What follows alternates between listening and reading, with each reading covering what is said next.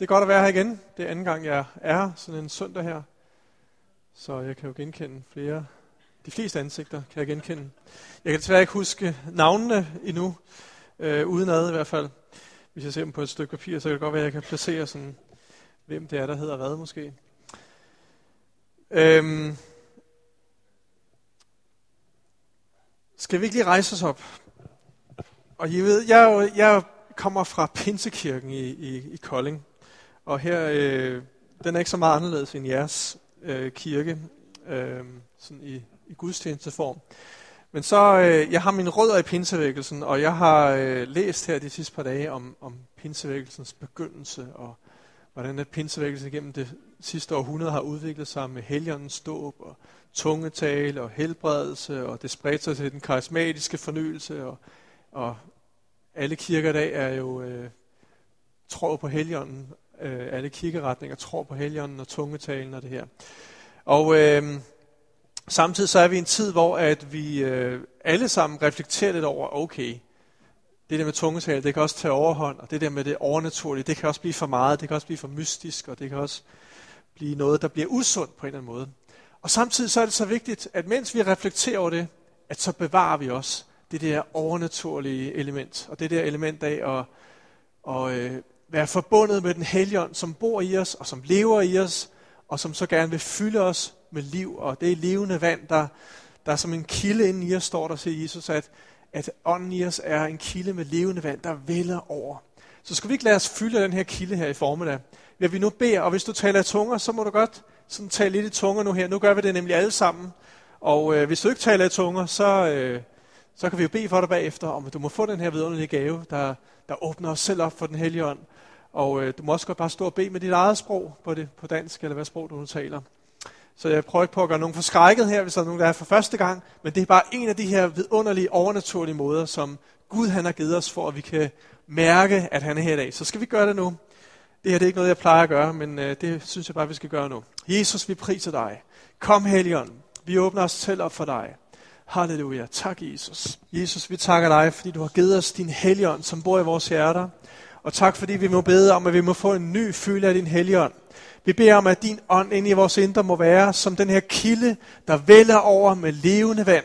I Jesu navn, Helligånd, kom og fyld os, som på pinsedag, og som de første kristne blev fyldt igen og igen af din Helligånd på samme måde. Så beder vi om, at vi hver eneste dag må være fyldt af din Helligånd, så når vi går ud på vores arbejdspladser, når vi går ud blandt vores naboer, og når vi går ud i vores by, at så må mennesker se og mærke, at vi har den hellige ånd inde i os. Den ånd, som kom fra himlen og blev udgivet over alt kød. Tak fordi den er her på jorden. Tak fordi den bor i os. Og tak fordi at den kan fylde os med glæde, med fred og med overflod af liv, som vidner om Kristus. Halleluja. Og Jesus, vi vil prise dig den her dag. Vi vil give dig al opmærksomhed, al ære, og vi ønsker at være sammen med dig, Jesus. Vi ønsker at sidde ved dine fødder og lytte til dig og høre, hvad du har at give ind i den enkeltes liv. I Jesu Kristi navn. Så Jesus, vi ærer dig. Helligånd, kom. Fader, vi ophøjer dig. I Jesu Kristi navn. Halleluja. Halleluja. Er der nogen, der har lyst til at bede et par bønder her? Så værsgo. Hvor du tilbeder Jesus. Halleluja, Jesus. Halleluja, Jesus. Halleluja. Halleluja.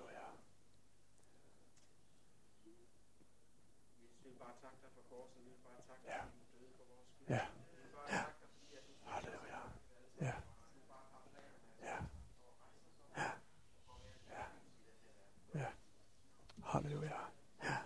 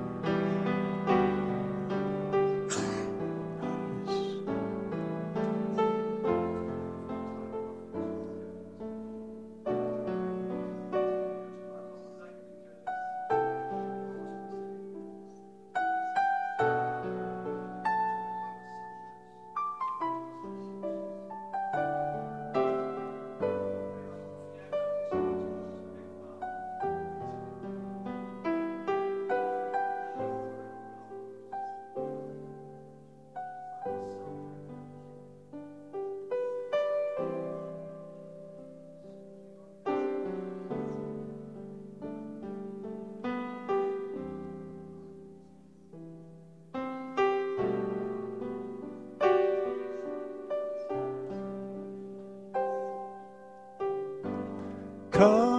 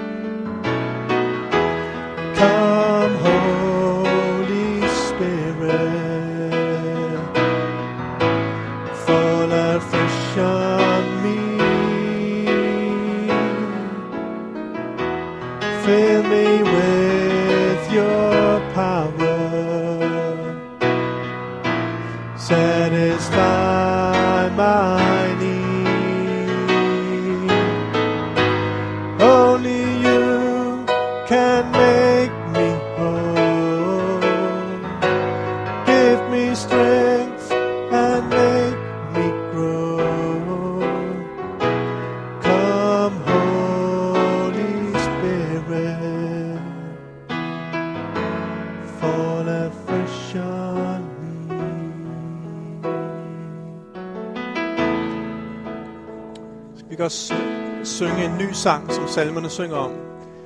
Bare syng din egen sang med dine egne ord, hvor du tilbeder Jesus, hvor du åbner dig selv op for den hellige ånd. Udtrykker din længsel over for ham. Du kan også synge i tunger, hvis du vil det.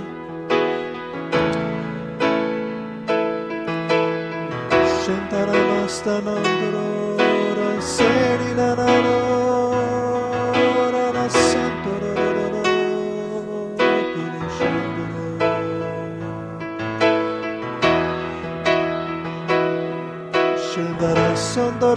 Sandara Nara Seni Marando Nara Sanine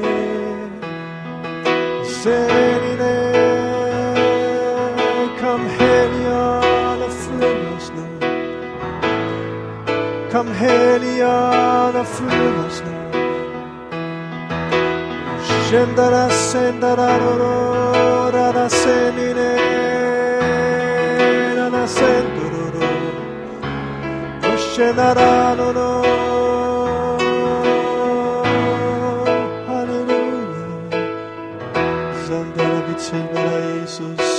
Vi tilbeder dig, Jesus. Vi ærer dig. Kom helligånd. Og sandara, shinoro, stonoro, sirene. Sarapere, shinoro.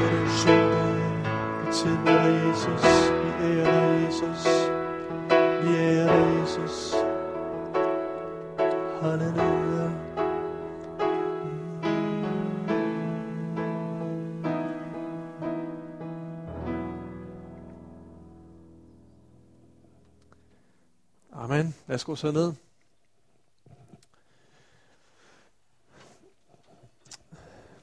Jeg følte, jeg fik et par skriftsteder til mig her, som øh, er øh, profetisk, tror jeg, fra Gud ind i nogle af jeres øh, liv her, inden jeg skal gå i gang med at prædike. Og det ene, det tror jeg faktisk, at jeg er afrikanske venner her, øh, at øh, Gud han siger i Jeremias 29, at jeg ved, hvilke tanker jeg har for jer. Jeg tror, at Gud han vil opmuntre jer i dag og sige, jeg ved, hvilke tanker jeg har for jer. Det er gode tanker, det er tanker om fred. Jeg ved ikke, hvad øh, I tænker på omkring jeres fremtid og, og, og planer osv., men I skal vide, at Gud han har en plan. Gud han vil bane en vej for jer, og han vil lede jer af sine veje. Der er ikke noget som helst, der kan stoppe Guds plan, fordi Gud han er almægtig. Så hold jer nær til ham, og han vil lede jer af sine vidunderlige veje. I Jesu navn. Halleluja. Øhm, jeg fik også et andet skriftsted, og øh, det er meget øh, enkelt, og så alligevel det mest vidunderlige skriftsted, der findes på jorden. Det er, for således elskede Gud verden, at han gav sin søn den eneste, for at enhver, som tror på ham, ikke skal fortabes, men have evigt liv. Og der sidder en her, der virkelig bare har brug for at forstå og høre det her. Så enkelt som evangeliet er, og så sandt og levende og virkeligt er det ind i dit liv, at Gud han elsker dig, og han gav sit liv for dig. Amen. Et tredje skrift, der kom til mig, det var øh, fra Filipperbrevet 2, hvor Paulus han siger, det er ikke længere mig, der lever, men Kristus lever i mig. Der er en her, der har brug for at høre fra Gud her i dag, at han ønsker at leve i dig, og når han lever i dig, når det er Kristus, der lever i dig, så, så får du liv fra ham. Så er det ikke dig selv, så skal du ikke leve i din egen kraft, men der er en ressource, som hedder Jesus i dit liv, og han vil give dig kraften til at leve, så at du øh, får styrke til hver en dag. Som din dag er, sådan skal din styrke være. Og, øh, og øh, han vil give dig næring, han vil give dig liv, han vil give dig fred og en glæde, som overgår al forstand. Så vores hjerter, vores tanker, vores bekymringer, det kan ligge i ham i stedet for. Amen. Hvor er Gud god. Jeg har lyst til, at vi lige skal bede for de her ting her. Jesus, jeg takker dig for de her ord fra dit ord, fra Bibelen. Tak fordi det må skabe liv og vækst og frihed og opmuntring ind i vores liv. I Jesu Kristi navn. Amen. Amen. Nu skal vi øh, beskæftige os med Guds ord, og øh, jeg har øh, lyst til at,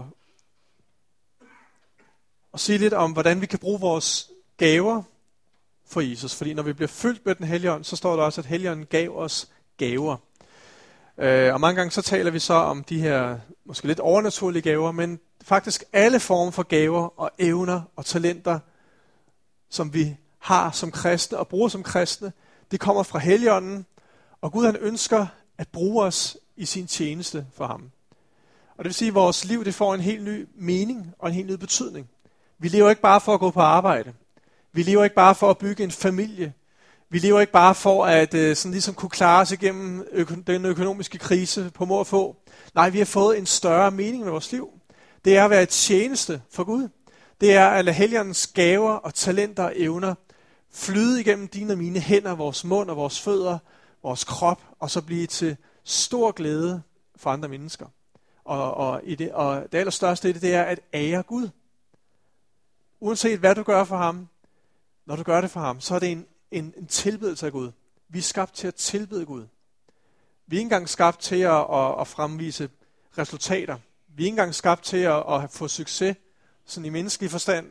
Vi er ikke engang skabt til at lykkes sådan i menneskelig forstand. Nej, vi er faktisk skabt til at tilbede Gud. Så kan det egentlig være lige meget, hvad resultaterne er. Hvis du tilbeder Gud, så, så vil Gud sørge for frugten. Når vi er en træ på vintræet, der, der, der er forbundet til Jesus, så bærer han frugt igennem os. Så vores fokus, det er Jesus, det er Gud. Det er at lade os fylde af den hellige ånd, og så, øh, så øh, ære vores liv Gud. Jeg har brug, lyst til at bruge et lidt mere moderne ord, for nogle gange så taler vi sådan nogle bibelske termer, og så, og så ved vi alligevel ikke, hvad det sådan rigtigt betyder. Så vi starter med at bruge ordet synergi her. Kan vi få powerpointen op? Ordet synergi. Og det er faktisk et ord, som står i Bibelen i Efeserbrevet 4. Men lad mig lige forklare, hvad, hvad synergi det betyder, så vi alle sammen er med her. En definition af synergi, eller en synergieffekt, det er samvirket mellem to eller flere tiltag, som giver en større effekt end blot summen af de enkelte dele. Altså synergi er, når du sætter nogle ting sammen, nogle ressourcer sammen, og så bliver de her ressourcer til mere end det, som de var som hver for sig. Det er synergi. Det er altså en form for teamwork og samarbejde, som skaber nogle helt fantastiske resultater, som man ikke ville kunne have gjort hver for sig. Øhm, lad mig prøve at tage det næste billede her, så kan vi se en god illustration af synergi.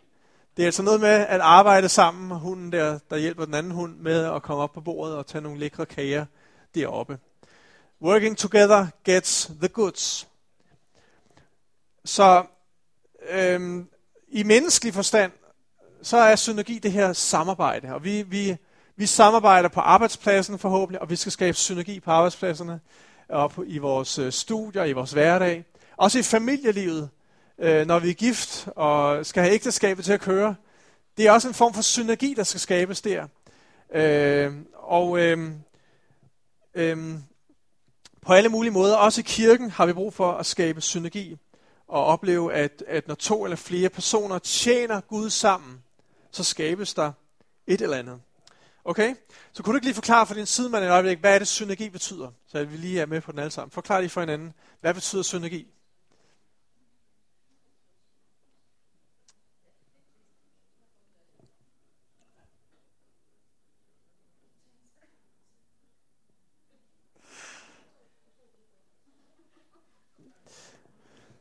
Godt. Så er vi alle sammen med på, hvad synergi er. Det er noget med at arbejde sammen. Synergi, det er øh, noget, som er øh, rigtig, rigtig vanskeligt. Og vi kan se det for eksempel på, på mand og kvinde i ægteskabet. Lad os prøve at tage den næste illustration her. Her har vi et fint billede. en illustration af, af manden og en illustration af kvinden.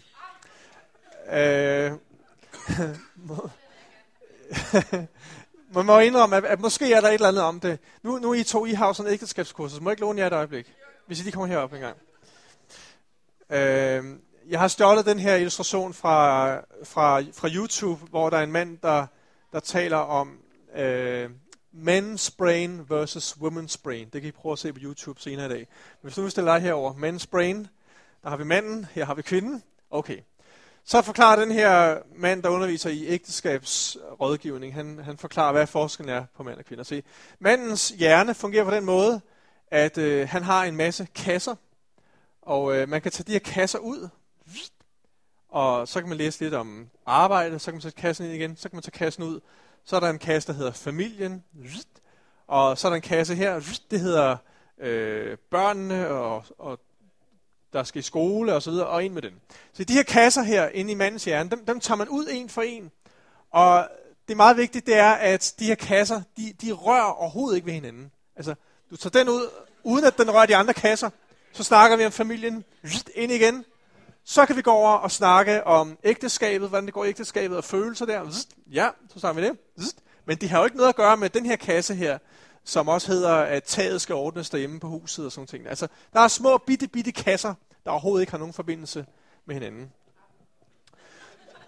Så den her øh, underviser her, han siger så, kvindens hjerne er, er, er noget anderledes. Den består af en hel masse elektroniske øh, ledninger og dioder osv., der er forbundet sammen.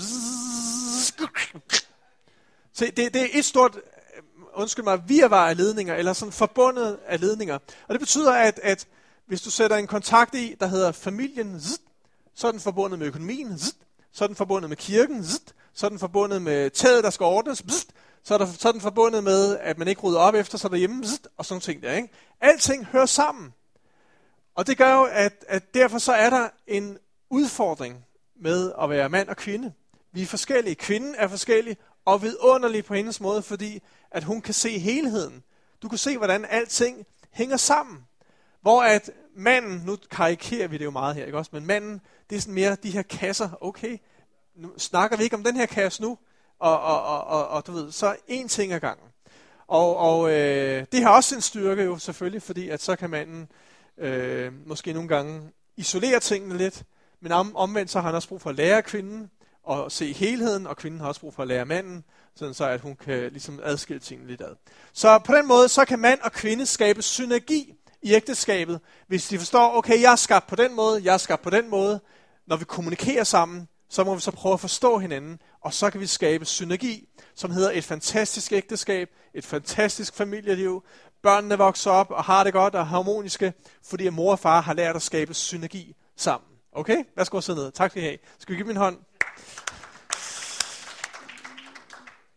Ja, den her prædikant, han fortæller også om, at mænd, mænd de har sådan en, en kasse, der hedder The Nothing Box.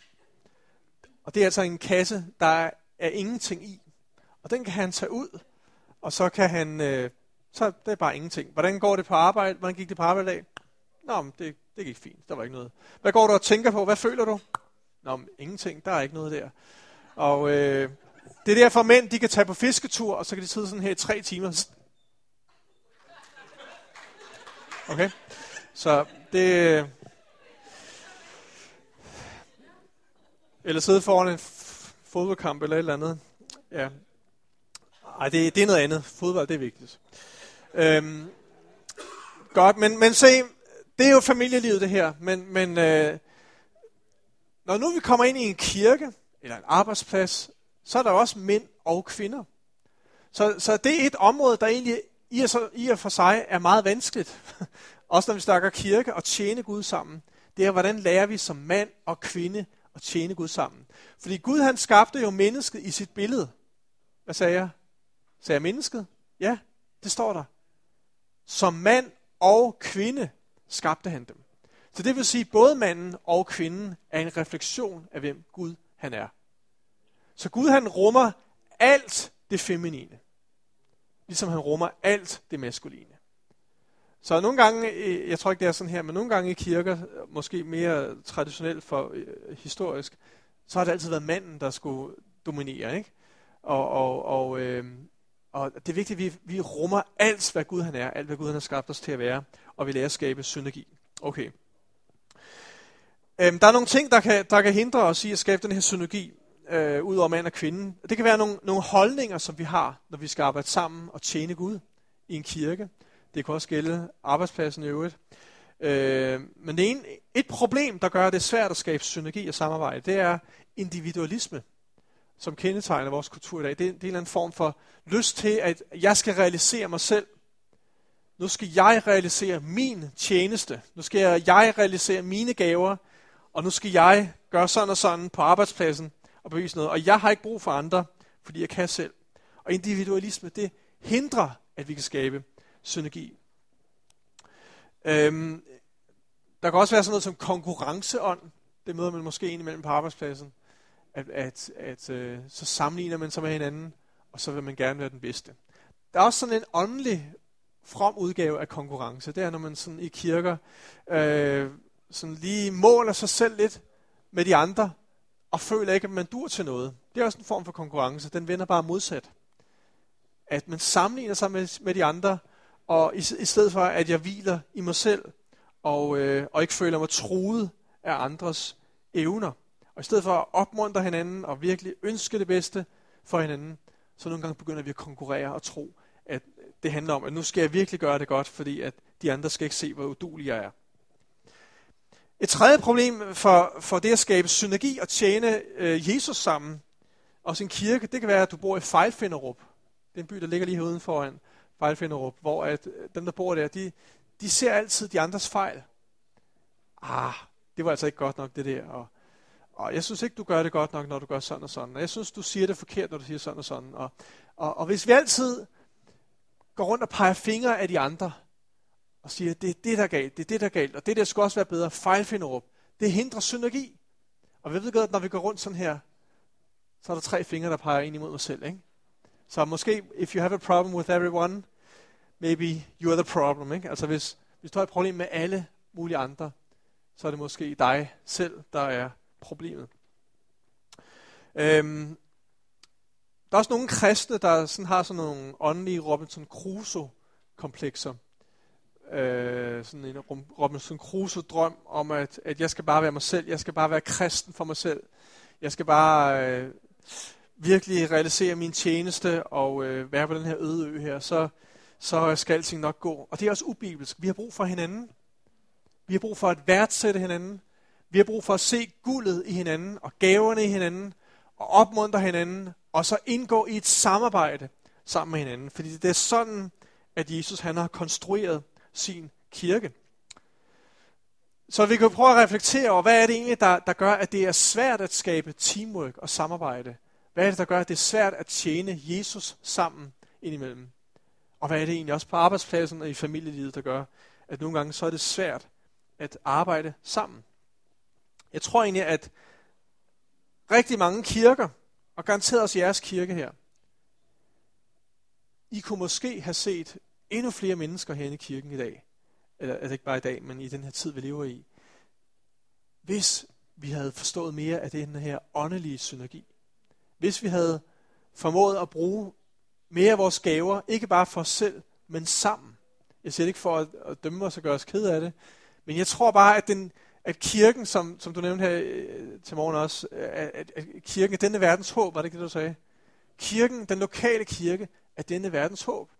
Og når jeg sådan øh, ser på vores kirker rundt omkring i Danmark, så tænker jeg bare, der er så meget ubrugt potentiale. Der er så mange ubrugte gaver og talenter og evner. Der er så mange mennesker, der er fyldt med ressourcer, som vi som præster måske, som ledere, det kan være, det er os, der er problemet, at vi ikke får mennesker virkelig opmuntret og coachet og disciplet, så de kommer i gang med at bruge deres gaver. Og det kan også være dig, som sidder nede på bænken og, og, og, og venter på at blive spurgt. Det kan også være, at du kunne gøre noget og melde dig under fanen og sige, jeg vil gerne være med. Jeg har nogle ressourcer, jeg har nogle gaver. Hvordan kan jeg tjene Jesus her?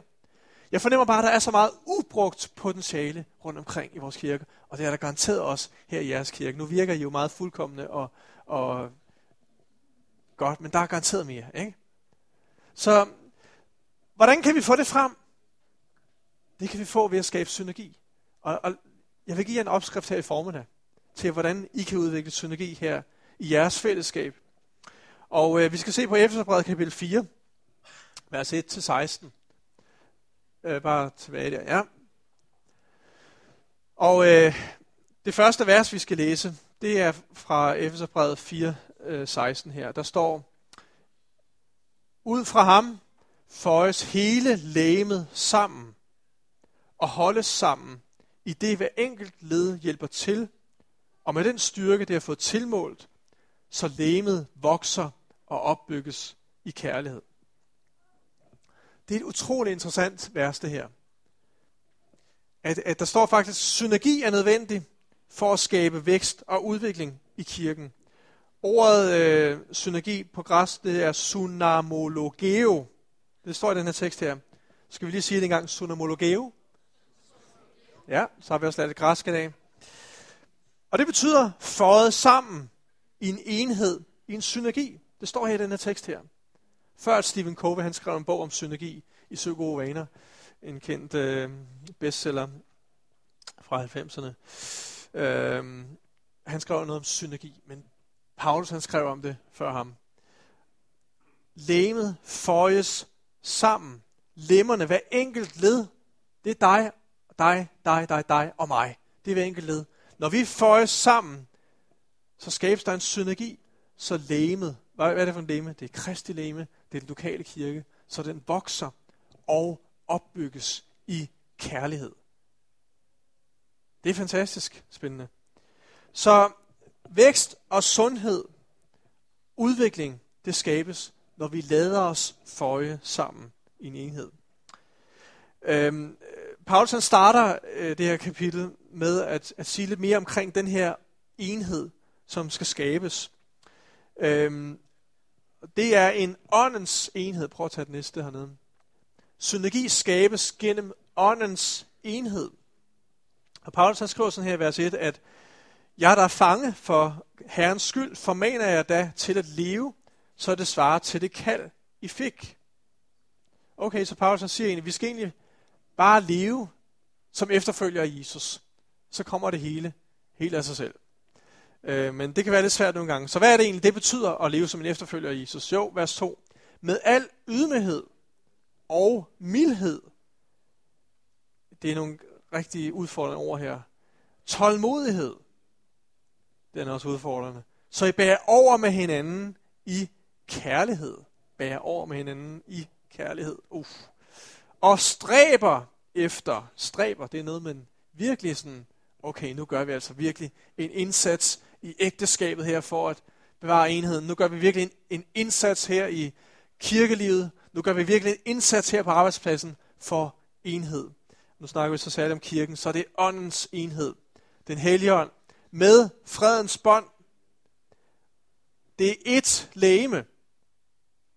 Altså der er én kirke, der er én lokal kirke, og der er én global kirke. Og der er én hellig ånd, eller én ånd, Egentlig så er det nok ikke Helligånden, der refereres til, hvis der står ånd med småt. Nå, det må vi tage senere. Øhm, ligesom I også blev kaldet til et håb. Altså vi har den samme fremtid, vi strækker os frem imod. Det er egentlig ikke sådan flere forskellige fragmenterede fremtider, vi har. Men det er det samme mål, den samme plan. Gud han har den samme plan for os alle sammen. Nogle gange så går vi rundt og tror, at der er min plan, og din plan, og din plan, og, og, og så er det bare sådan adskilt, ligesom de her kasser her, der er adskilt. Ikke? Øh, nej, det er én plan, ét håb, én fremtid. Der er én herre. Der er kun én Jesus. Okay. En tro. Der er kun én dåb. En Gud og alles fader, som er over alle, gennem alle og i alle. En fader, som er over alle. Gennem alle. Det, det, det er de her led, det er de her forskelligheder, vi har. Mand og kvinde, forskellige tjenester, forskellige ressourcer. Alligevel så er det den samme Gud gennem alle og i alle. Så det her det viser os egentlig, at, at selv på Paulus' tid, så, så var det her synergi, det var egentlig vanskeligt også i Efesermenigheden. Ellers ville Paulus ikke have skrevet om det, så havde han skrevet om noget andet. Så, så den første kirke havde også problemer med at skabe synergi. Den første kirke havde også problemer med, at de var forskellige, og øh, de havde forskellige holdninger til tingene. De havde måske forskellige øh, teologier, altså forskellige bibelske forståelser. Ah, ham derovre, han er lidt for spirituel. Han er, det er sådan en pinsekristen der. Det, det er ikke lige min kop te. Og så herover der har vi nogle baptister, og, og det er altså heller ikke lige min kop te, og de er ikke sådan helt 100% kristne ligesom mig. Men, øh, men her står jeg heldigvis midt imellem, og jeg har balancen. Også i den lokale kirke, så har vi nogle gange en tendens til, at vi kan se, ja, hende derovre, hun er en del af vores kirke, men, men, men hun er sådan lidt ude på den der fløj der. Og så er der også ham der derovre, han er sådan lidt ude på den der fløj her. Og hvor er det dejligt, jeg står her midt imellem. Jeg kan se de to fløje, ikke også? Jeg kan se de to faldgrupper, og her står jeg midt imellem, ikke også? Jeg tager tit mig selv i det, at jeg står på den ene side og siger på den ene side sådan, på den anden side sådan, og så står jeg her midt i det hele, og har det fulde overblik og balancen over alting. Og, og, og det kan virkelig være et problem for mig, fordi sådan en bibel er som mig. Jeg tror nogle gange, jeg er så klog. Og jeg tror nogle gange, jeg har fanget det hele. Og øh, så siger Paulus, life, den er gal med dig. Det skaber ikke synergi, hvis du har det på den måde. Hvis du tror, det er dig, der har det hele, og de andre ligesom har brug for at lære dig, det skaber ikke enhed. Så den her holdning af åndens enhed er nødvendig. Og den udfordrer vores måde at se tingene på. Den udfordrer andres måder at gøre tingene på, fordi andre mennesker gør tingene anderledes, end du vil have gjort det. Og hvis nu jeg sagde til Torben, Torben, nu skal vi to skabe en synergi. Så hvad siger du til, at, øh, at øh, du ved, jeg, øh, øh, hvad skal vi finde på? Vi gør et eller andet. Vi går tager ud på en outreach her. Og øh, nu skal vi ud og evangelisere Torben. Og vi stiller os ned på gågaden, og du tager en guitar, og så står jeg lidt og synger. Og så siger du lidt, og så siger jeg lidt. Og så kan det være, at vi står dernede på gågaden, som i gode gamle dage. Det gør vi ikke så meget mere. Og, og det er der en god grund til, at vi ikke gør mere. Men lad os du sige, at vi gjorde det, ikke? Så står vi dernede, og så begynder Torben at, at prædike, og så opdager jeg pludselig, du, siger, du prædiker på en helt anden måde, end jeg vil prædike på. Og, og, og så kan jeg pludselig begynde at synes, ah, det der, det, det dur ikke, så, så nu vil jeg ikke uddelegere noget til Torben længere. Nu vil jeg ikke øh, opmuntre ham til noget mere, fordi jeg, jeg vil hellere have ting, at, at han gør tingene på min måde. Eller øh, du beder nogen om at lave, det var et bedre eksempel, vi beder nogen om at lave mad efter søndag formiddag. Men de gør det på en helt anden måde, end du vil have gjort det. Og så kan man sådan trække sig tilbage og sige, nej, så har jeg ikke lyst til at spørge en anden gang. Det er meget nemmere, at tingene bliver gjort på min måde. Forstår I, hvad jeg siger? Jeg er lige lidt for gode eksempler, ikke? Men, men forstår I, hvad jeg siger? Nogle gange så, så hindrer andres måde, andres, øh, den måde andre gør tingene på, det forhindrer os i at samarbejde med andre, fordi vi vil hellere have tingene bliver gjort på min måde.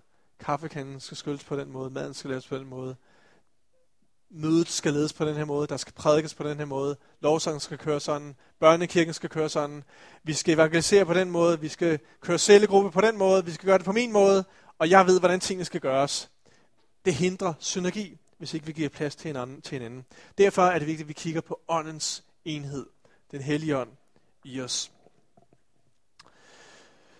Jeg skal lige have skrevet en rigtig god illustration ned til næste gang, jeg skal holde den her prædiken her. Okay, er I med? Er vi også med? Oh, godt. Godt, jeg skulle lige være sikker. Jeg holder øje med jer. Den næste, Efterbrevet 4, 7 og 11, siger mere omkring den her åndelige synergi. Den hellige ånd. Åndens enhed. Lad os prøve at læse en gang. Vers 7. Hver enkelt af os. Okay, nu kommer individualismen ind i det her. Hver enkelt af os har fået nåden givet som gave tilmålt af Kristus. Okay, så lad os lige fokusere på den enkelte lærelse et øjeblik.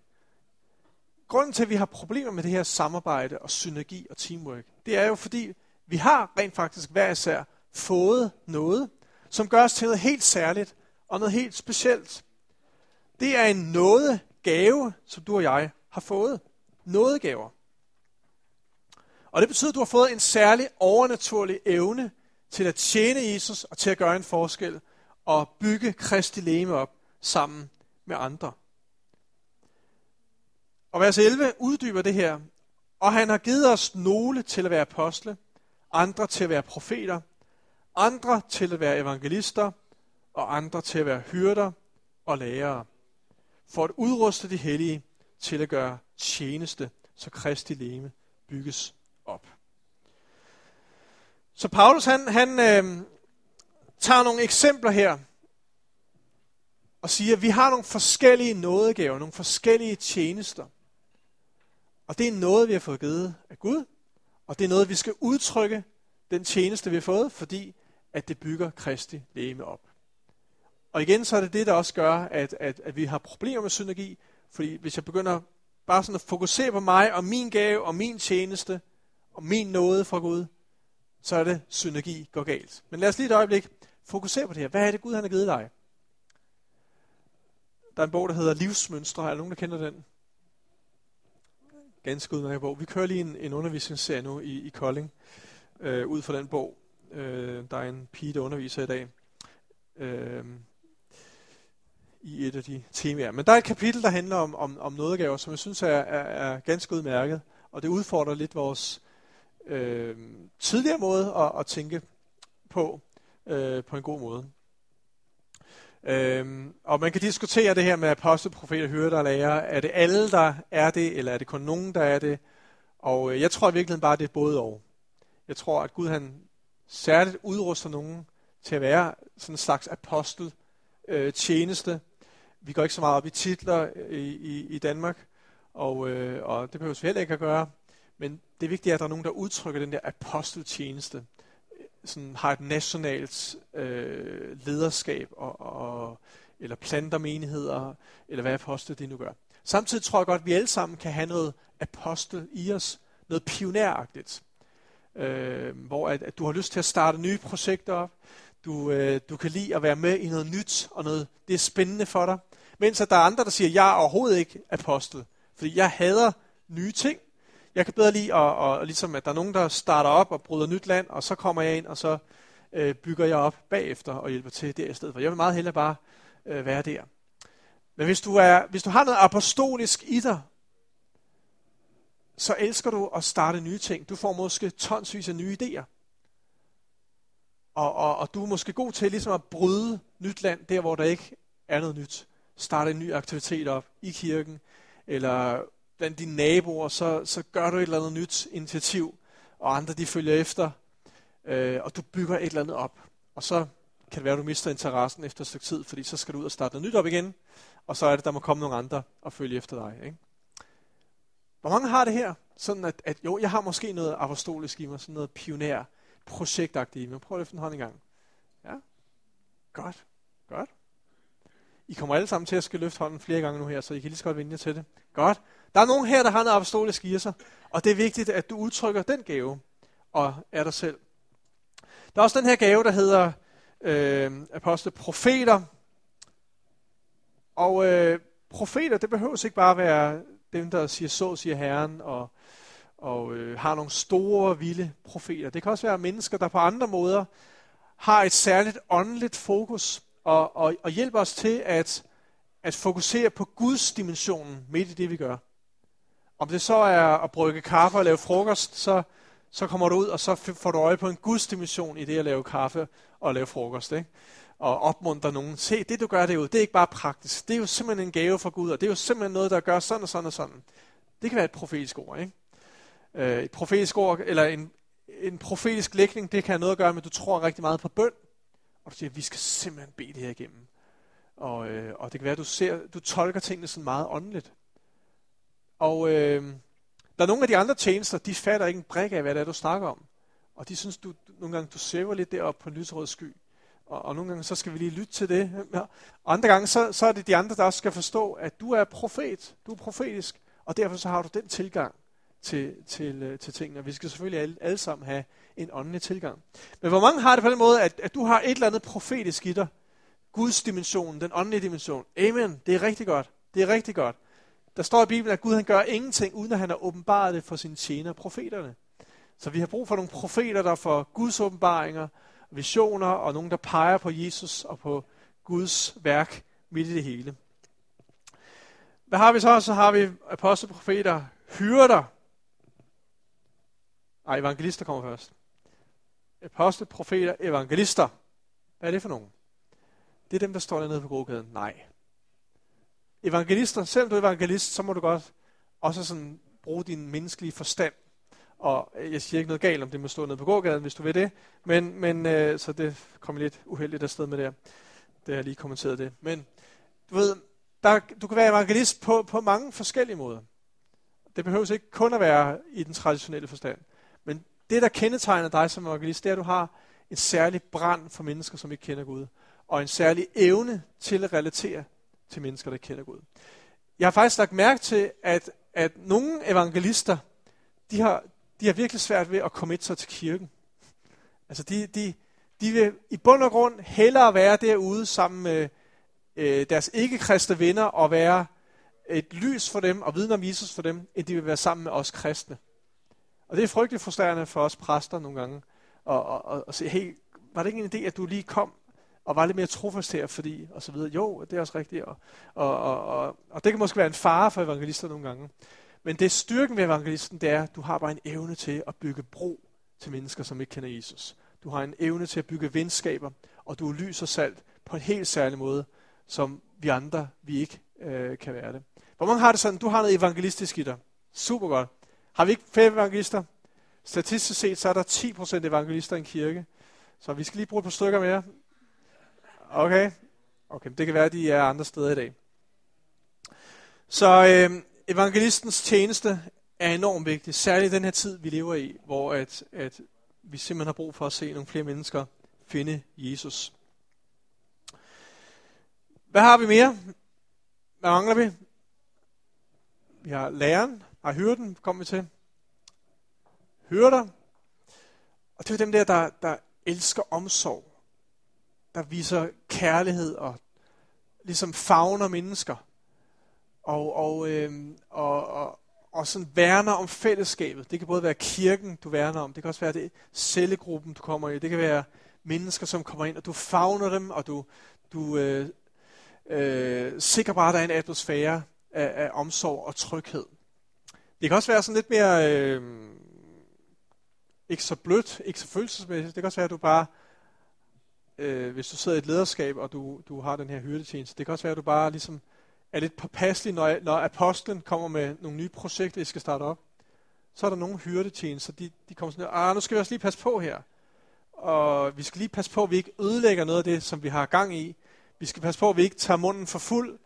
Vi skal øh, sikre os, at det her det er bæredygtigt. Og så bliver du sådan lidt påpasselig.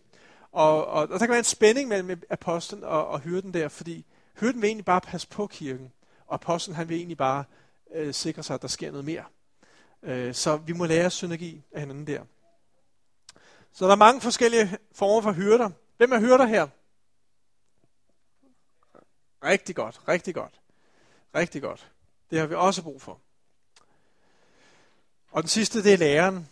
Og øh, læreren, det, det er langt mere end bare det at prædike og undervise. Det kan også være det at dele Guds ord og åndelige principper på tomandshånd. Det kan være at stå ind i børnekirken og undervise og lære børnene. Det kan være at skabe læreprocesser, coaching. Det kan være øh, forskellige former for, for, for læring på alle mulige måder, som gør, at vi forstår mere af Guds veje, vi forstår mere af Guds ord, vi forstår mere af Guds riges principper, vi får det forklaret på en eller anden måde, så at vi øh, kan være en del af det. Og øh, du elsker sandheden, du går efter sandheden. Udfordringen for lærere kan være, at, at, at, at de, de sådan har en stærk overbevisning om, hvad der er sandheden, hvad der er den rette lærer, hvad der er den sunde lærer. Og, øh, og det kan gøre, at de nogle gange bliver lidt arrogante eller lidt bedre vidne, øh, og, og øh, kan have det svært, hvis der er nogen, der har nogle andre holdninger end dig selv. Øh, og, og derfor kræver det også stor ydmyghed at være lærer. Men styrken, det er, at, at, at, at, at du ligesom kan forstå Guds ord, du kan tilegne dig viden, ikke bare sådan intellektuelt, der er nogen, der er meget intellektuelle lærertyper, men det kan også være sådan mere åndelig, simpel kristendoms lærertype, hvor du bare tager de enkle, simple elementer af det at være en kristen, og giver det videre til andre mennesker. Øh, og sådan kristendoms ABC. Og nu skal du høre her, Torben, nu går vi herhen, og så skal jeg forklare lidt om, hvordan du læser i Bibelen. Du gør sådan og sådan og sådan, og vi kan snakke lidt om tingene. Det kan også være en lærertjeneste. Der er mange måder, det kan udtrykkes på. Hvor mange her har det på den måde, du er en lærer, underviser? Det var ikke mange. Åh, der er et par stykker. Okay, nå, det er godt. Godt. Så vi har sådan nogle lærer. Det vil jo sige, at, at alle fem tjenester her, som Paulus siger, det der skal der til for at bygge en stærk, sund, voksende menighed, der er kristi læme her i Haderslev. Det findes her i jeres fællesskab. Bare den her formiddag. Det er jo fantastisk.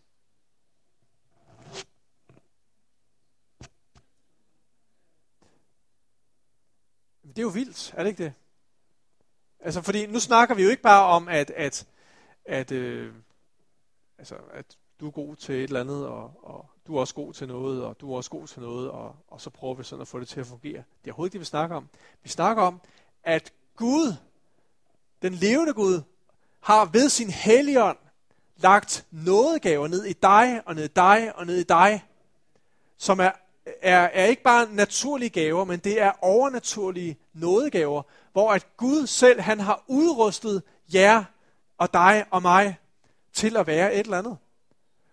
Så når den gave kommer til udtryk i dit og mit liv, så ser mennesker, at det her, det er Gud.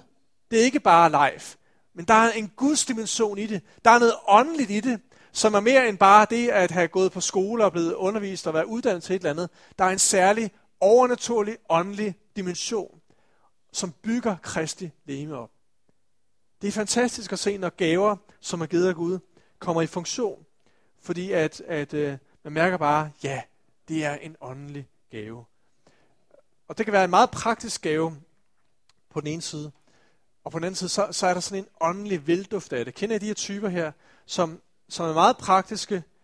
Øh, nu nævner jeg bare det her med at lave kaffe igen, men altså for eksempel dem, som, som bare siger, ja, det er min tjeneste at, at lave kaffe, eller det er min tjeneste at, at hjælpe, gå til hånde rent praktisk på det område her. Og de har sådan en positiv tilgang til det, sådan en tjenende tilgang til det, og sådan en, en, en, øh, en glæde ved at gøre det, at det er ligesom, du kan bare lugte, ah, hvor dufter det godt. Altså, kaffen, den dufter ekstra bedre, ikke også? Fordi den er lavet med kærlighed og med omsorg og med, med, med glæde som en tjeneste for Herren. Og på den måde, så, så kan vi ligesom smage og opleve, at det her, det er noget mere end bare noget praktisk. Det er noget mere end bare at styre lyd. Det er noget mere end bare at, at bygge noget med sine hænder eller eller andet. Det er ikke bare praktisk. Der er en eller anden åndelig velduft omkring det. Der er en åndelig vision bagved det. Der er et åndeligt drive bagved det. Og dermed så, så bliver det til en åndelig synergi, som er mere end, end det at bare arbejde på en arbejdsplads. Og mere end det bare at bruge dine naturlige gaver, øh, gaver og evner. Gud han er i det. Og den hellige ånd bygger øh, sin kirke op igennem det. Jeg bliver lidt for begejstret nu. Nu skal jeg bare skynde mig at gå videre til næste punkt.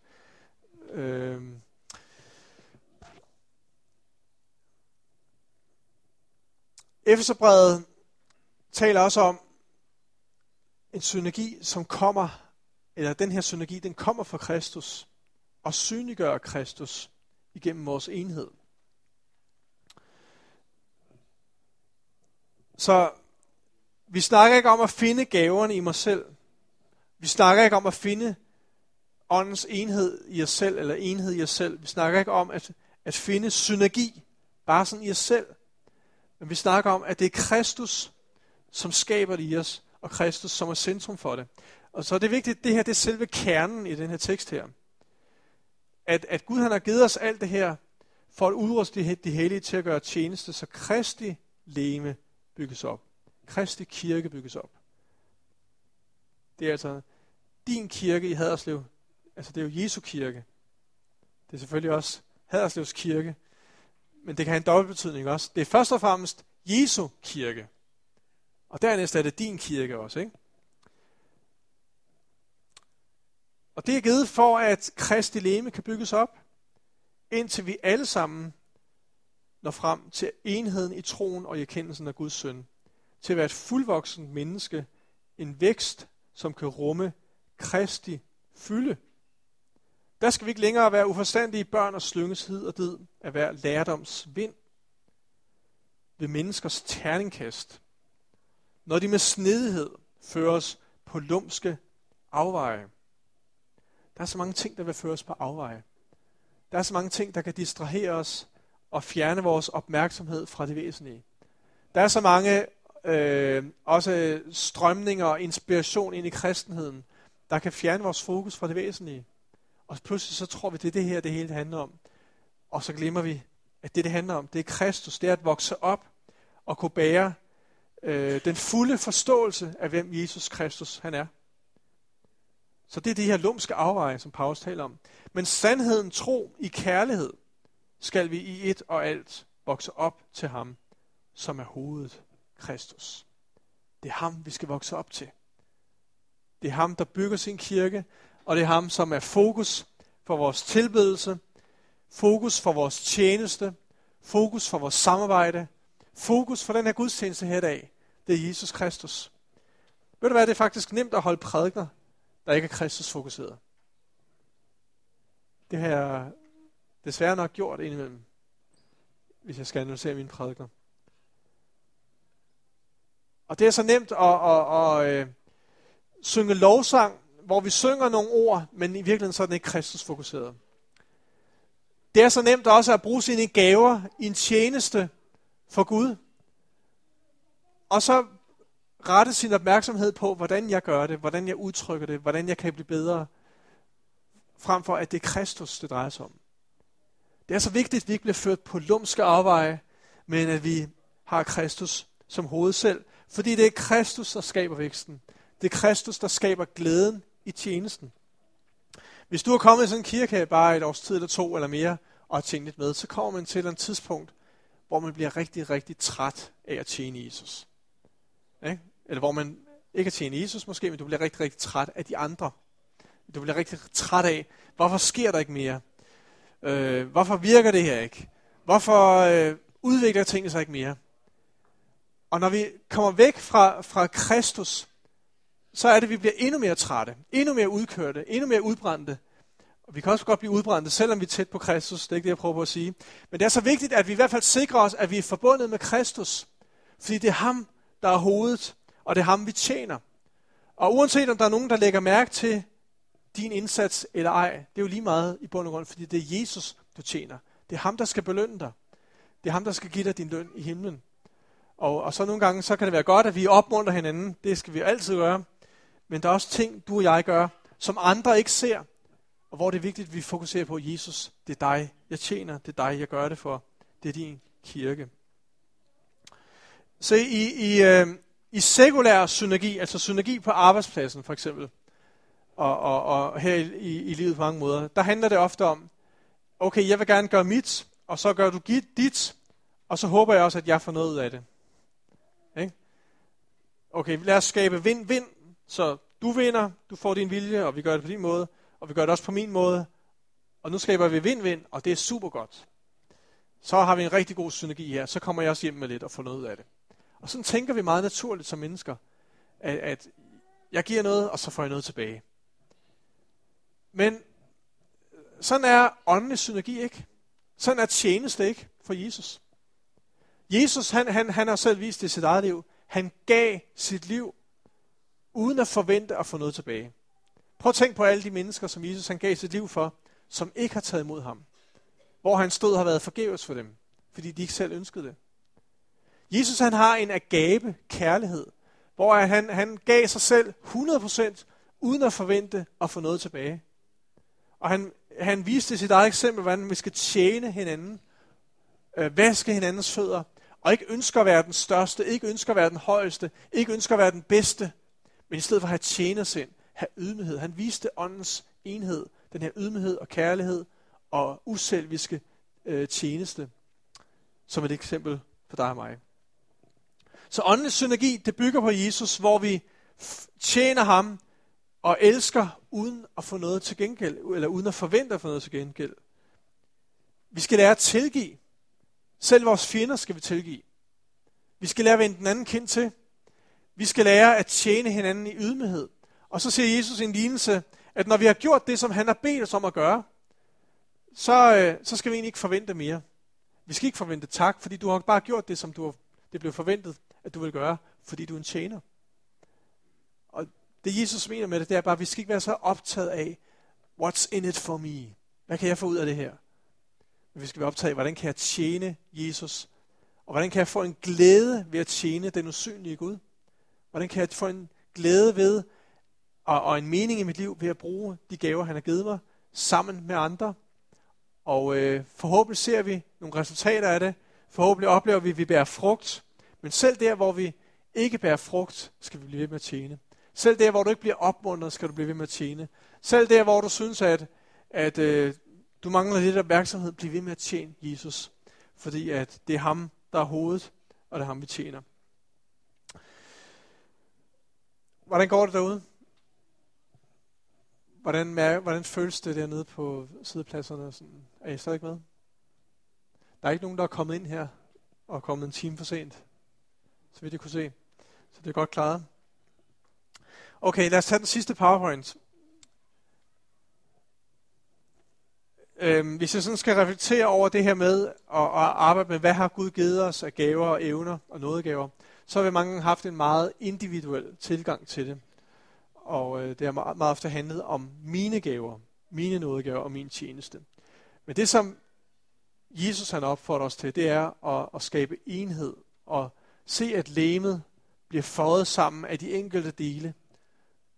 Og øh, alligevel så, så er det vigtigt, at vi opdager, hvad er det for en gave, Gud har givet os. Hvis vi lige prøver at læse fra, eller referere til 1. Peter 4.10, så står der, at, at vi skal hver især tjene hinanden, der har vi fællesskabet, med den nådegave, vi har fået. Så der er både noget individuelt og noget fælles i det. Jeg er nødt til at kende min nådegave. Jeg er nødt til at kende min tjeneste og vide, hvad jeg kan gøre, for at jeg kan tjene sammen med andre. Så der er sådan to sider i det, vi skal være opmærksom på. Og lige tre spørgsmål her, som kan hjælpe dig til at opdage, hvad er det egentlig for nådegaver, evner og tjenester, øh, som jeg har fået. Øh, jeg tror ikke først og fremmest, det er noget med at udfylde en, en uh, online test på nettet, selvom du godt kan finde det. Og det, det er heller ikke først, i første omgang et spørgsmål om at sidde med en psykolog, og så kan han øh, sige, hvad det er, du er god til, hvad du har styrker. Jeg tror egentlig, det er sådan mere dynamisk og mere organisk. Se på dig selv i familielivet, i, på arbejdspladsen, i ægteskabet, eller undskyld, i, øh, i menigheden, særligt i menigheden. Se på, hvad det er, du kan gøre i din menighed i fællesskabet. Og når du er i det fællesskab, hvilke nådegaver, evner, tjenester eller åndelige mennesker er du særligt fascineret af? Fordi det indikerer, at du måske har noget af det samme. Så hvis du prøver at tænke på, er der nogle åndelige skikkelser og personligheder, som du bliver særligt fascineret af? Det kan være nogle missionærer en gang i historien, nogle kirkefædre, det kan være øh, nogle præster, det kan være nogle mennesker, som gør et eller andet socialt arbejde i en kirke. Det kan være Max og Tina Hjalk, som arbejder med øh, ægteskabsrådgivning. Det kan være alle mulige forskellige mennesker, som tjener Gud på deres måde. Hvis der er et eller andet, du bliver fascineret af i andre mennesker, eller en af tjenestområdet, du bliver særlig fascineret af, så tyder det på, at Helligånden også har givet dig noget af det samme. Så enkelt er det. Og, og det kan jeg bevise, fordi du kan også se, at der er nogle ting, du overhovedet ikke bliver fascineret af. Der er nogle ting og tjenestområder og åndelige ting, som ikke tænder dig overhovedet. og siger, det der, det ved jeg bare, det er bare ikke mig, og det, det siger mig ingenting. Øh, øh, vi har lige øh, startet en genbrugsbutik i, i Kolding, og øh, der var der sådan en fyr der i, i menigheden, en, en leder i menigheden, der sagde, det der, det tænder bare ikke mig overhovedet. Altså, øh, nå, det er da fair nok. Gud har bare ikke givet dig en gave og en evne på det område. Så er det ikke dig, der skal være der. Men heldigvis så er der nogle andre, der har den der brand. Vi skal starte en genbrugsbutik. Og, og, øh, og øh, det viser sig bare, der var, der var sådan en 10, 12, 14 stykker, som gerne vil være med til at lave den her genbrugsbutik her. Nu har vi sådan fået lidt mere hul igennem til lokalområdet, hvor naboer kommer over og køber genbrugsting, og så får vi en snak med dem og inviterer dem selvfølgelig i kirke. Og, og øh, øh, så udover at man kan tjene lidt penge på det, så, så er der rigtig meget øh, missionalt i det. Så det du ikke tænder på, det er også et tegn på, mm, du har bare ikke en gave der, men så respekter og frigør og opmuntre de andre til at tjene på de områder. To, hvad siger andre? Du har en særlig evne til at gøre. Vi er også nødt til at lytte til hinanden. For det kan jo godt være, at jeg tror, at jeg er verdens bedste sanger. Men hver gang jeg synger, så, så sidder folk sådan her. Og, og eller de får nervøse trækninger, og folk de flygter ud af kirken. Ikke? Eller hver gang jeg beder for en syg, så dør mennesker, i stedet for at blive helbredt. Ikke? Så, så evaluering, selvevaluering er vigtig, og evaluering for andre mennesker er vigtig. Og det er vigtigt, at vi lytter, når, når Torben siger, live, jeg tror ikke, du skal komme og prædike her mere. Jeg tror ikke lige, det er dig. Nu får vi se, jeg skal jo komme en måned igen. Så øh, nu er jeg lidt nervøs faktisk, når jeg står og siger det her. Hvad han nu siger til det.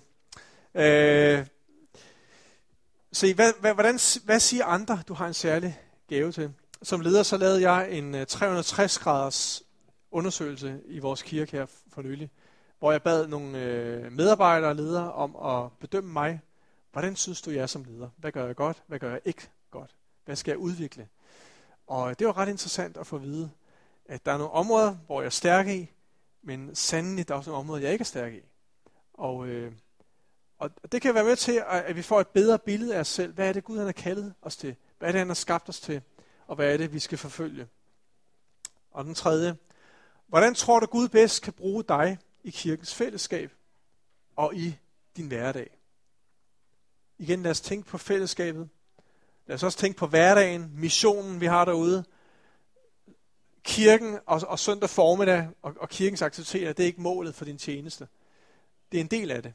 Men, men, men du er sendt, som Torben sagde i begyndelsen, som lys og salt, eller som salt ud i verden. Lys i mørket, for at gøre en forskel derude. Så hvordan tror du, Gud han bedst kan bruge dig? Med den du er. Hvis du, Gud, han, hvis du er det rigtige, Gud han virkelig vil bruge dig, hvordan kunne han så bedst bruge dig i din hverdag og i din kirke, i din kirke her i Haderslev? Det er jo meget enkelt. Jeg vil, jeg vil anbefale jer at skrive de her spørgsmål ned, eller lige gå hjem, hvis I kan huske mod Gå hjem og reflektere over det. Okay, Gud, hvad er det, der er min særlige tjeneste? Det kan også betyde for nogen, at du skulle rokere lidt om, måske. Alt for ofte så, så øh, i, i vores kirker, så har vi nogle opgaver, der skal løses. Og så mangler vi nogen til den opgave, og så spørger vi en eller anden, vil du ikke godt komme og gøre det? Og hvis nu den her person ikke har en gave og en brand for det område, så går der ikke lang tid, før at den her person brænder ud og synes, kirke er træls, tjeneste er træls, og så har man ikke vundet noget i det lange løb. Derfor er det utroligt vigtigt, at vi finder ud af, hvad det er, Gud har lagt af brand ned i vores hjerter, og så vi tjener Gud på en måde, som passer til dem, vi er. Og samtidig skal vi have tjenersind, hjælpsomhed, stå sammen og hjælpe ad med tingene, øh, så der skal også være en balance i det.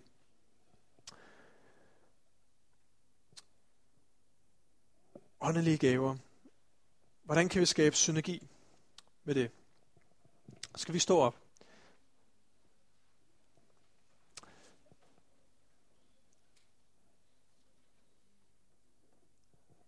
Prøv en gang at, kunne vi lukke vores øjne en gang? Prøv at forestille dig, hvis du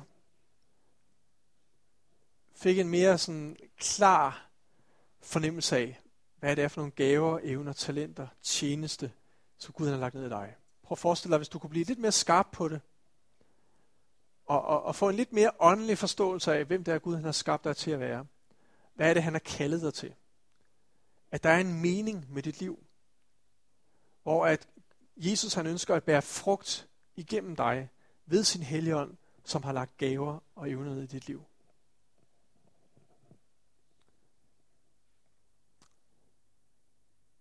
Hvem er det, Gud har skabt dig til at være? Hvad er det, der tænder dig og giver dig energi, og, og du bare brænder for? Det er der, Gud han har skabt dig til at være. Og der, når andre siger, det, det, det er lige dig, lyt til det. Og lyt også, når folk siger, den der drøm, du har om det, det tror jeg bare ikke er dig. Det er også vigtigt, at vi lytter til det. Der er ikke nogen større glæde, end at være den, som Gud har skabt dig til at være. Så har du det som fisken i vandet. Fisken trives ikke på land. Fisken kan ikke gå. Fisken kan ikke flyve. Men fisken kan svømme. Så den er i sit rette element, når den er i vandet. Hvad er dit rette element? Hvor er det Gud, han har skabt dig til at være? Og tænk på, hvordan du så kan begynde at samarbejde med andre og skabe synergi. Skabe enhed. Tænk, hvis du kunne begynde at opmuntre andre til, at de også finder deres gave. Til, at de også kommer på plads. Og til, at de øh, også virkelig bruger alle de ressourcer, som Gud har lagt ned i dem. Tænk, hvis vi kunne være sådan et fællesskab som kirke, hvor at, at der er simpelthen talentsudvikling i en helt anden dimension, end man finder det nogle andre steder. Fordi her der er der kærlighed, der er ikke konkurrenceånd. Her der er der ikke individualisme og selvrealisering. Her der er det bare opmuntring, kærlighed og et fokus på Jesus i stedet for os selv. Sikke mange talenter, der kan udvikles her. Sikke mange åndelige talenter, der kan udvikles her. Hvad er det, børnene rummer? Hvad er det, de gamle rummer? Hvad er det dem, som er marginaliserede rummer? Dem, som samfundet egentlig bare siger, at de, de rummer ikke noget særligt. Det gør de i Guds rige. De har fået gaver og evner, som Jesus har vil bruge. Alle mennesker har fået en gave og en evne. Jesus, vi beder om, at du ved din helligånd vil vise os, hvad du i din nåde har givet os. Sådan så vi sammen kan være dit læme. Så at den her kirke kan være Kristi læme i den her by, sammen med de andre kirker. Og øh, udtrykke det, som du vil sige til mennesker i vores hverdag. Tak fordi du vil gøre os til en kirke, der rækker ud til mennesker, som har behov. Tak fordi det er en kirke, hvor der er profetisk åbenbaring, og mennesker kan komme ind og opleve en profetisk atmosfære, hvor du taler, og hvor du overbeviser mennesker om dig selv. Tak fordi, at vi kan være en kirke, som møder de sociale behov, som er i vores by. Og de øh, behov, mennesker de har for, for kærlighed, for nærvær og for opmærksomhed, Jesus. Tak, at du også sender os ud til at hjælpe mennesker meget praktisk og jordnært. Tak for åndeligheden, tak for menneskeligheden, tak fordi vi må rumme og afspejle alt, hvad du er, Jesus. Det beder vi om i dit navn. Så Jesus, jeg beder mig nu, du vil udfordre den enkelte i de kommende dage til at virkelig være klar på de gaver og evner, du har givet os. Og tak, at du så vil udfordre os også til at bruge de gaver og evner, i synergi med hinanden, så vi kan rumme Kristi fylde det beder vi om i Jesu navn.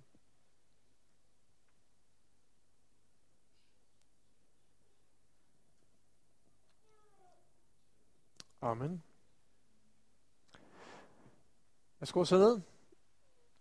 I kan godt mærke, at jeg er underviser, så, så jeg kan bare bedst lide at give jer noget konkret med hjem, og sige, nu skal I gå hjem og lære det her. Det er jeres lektier til næste gang. Og øh, øh, jeg tror, det er så vigtigt, at vi ikke bare lader os inspirere af Guds ord, men at vi tilegner os det og, og implementerer det i vores liv. Det er det, Jesus han siger, når han siger, at vi skal være som et hus, der bygger på klippegrund. Øh, det er, når vi hører og handler på det, som han underviser os i. Og Gud velsigne jer.